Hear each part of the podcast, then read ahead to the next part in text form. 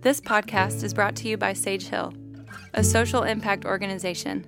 Our mission is to help people be who they're made to be so that they can do what they're made to do. Find more resources to live fully, love deeply, and lead well at sagehillresources.com. Back when The Voice of the Heart came out in the very beginning, I did a whole bunch of radio interviews.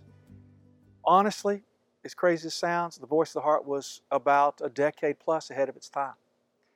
And at the end of the interviews, they would say, Hey, Dr. Dodd, if you could just sum up what you're talking about in one word, what would be that one thing you'd want the audience to hear? And I would say, Well, the one word I would use is surrender. That we need and are made to surrender so that we can have everything that we're made to have. And the announcer would say, Well, thank you so much for your time, Dr. Dodd, blah, blah, blah.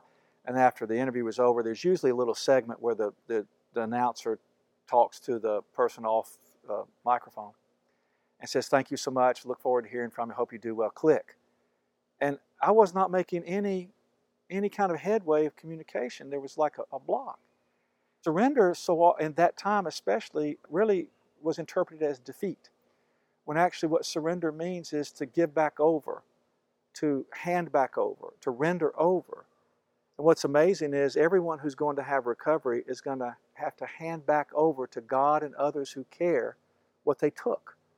And what happens for people who get wounded is what we do is we take that which is most created, most vulnerable, most alive, most hungry, most desirous, most free, most caring, most feeling, most needing, most longing, and we bury it. We hide it behind the wall of the ego.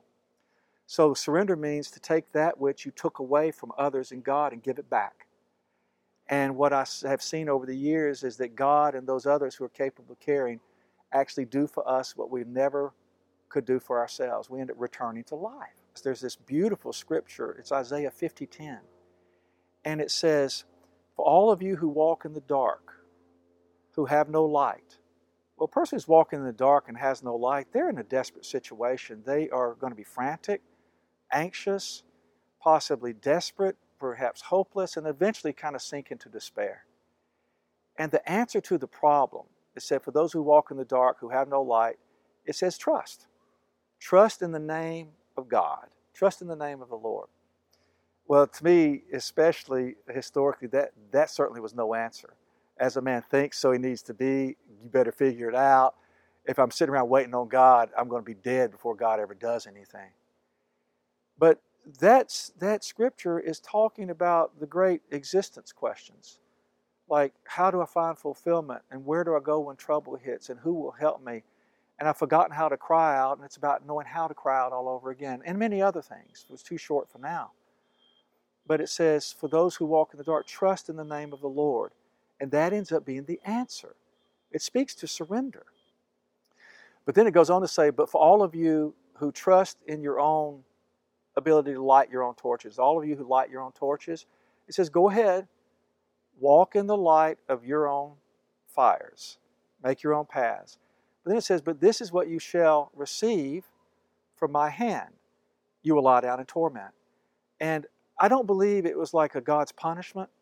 I believe that this is the course of life for those of us who don't surrender, continue to depend upon our own strength, continue to trust our own willpower, remain hyper vigilant, anxious, and judgmental, and basing everything we do off of what's happened before. But see, there's no such thing as a fear of the unknown. There, there is only a fear of what we believe will happen again, that we've seen, we've heard, or we've experienced. So we end up not letting ourselves surrender because we think that what's going to happen has already happened is going to happen again. And so the torment we experience is not from God's hand as much as from the course of life, how life works. Those who surrender receive the light.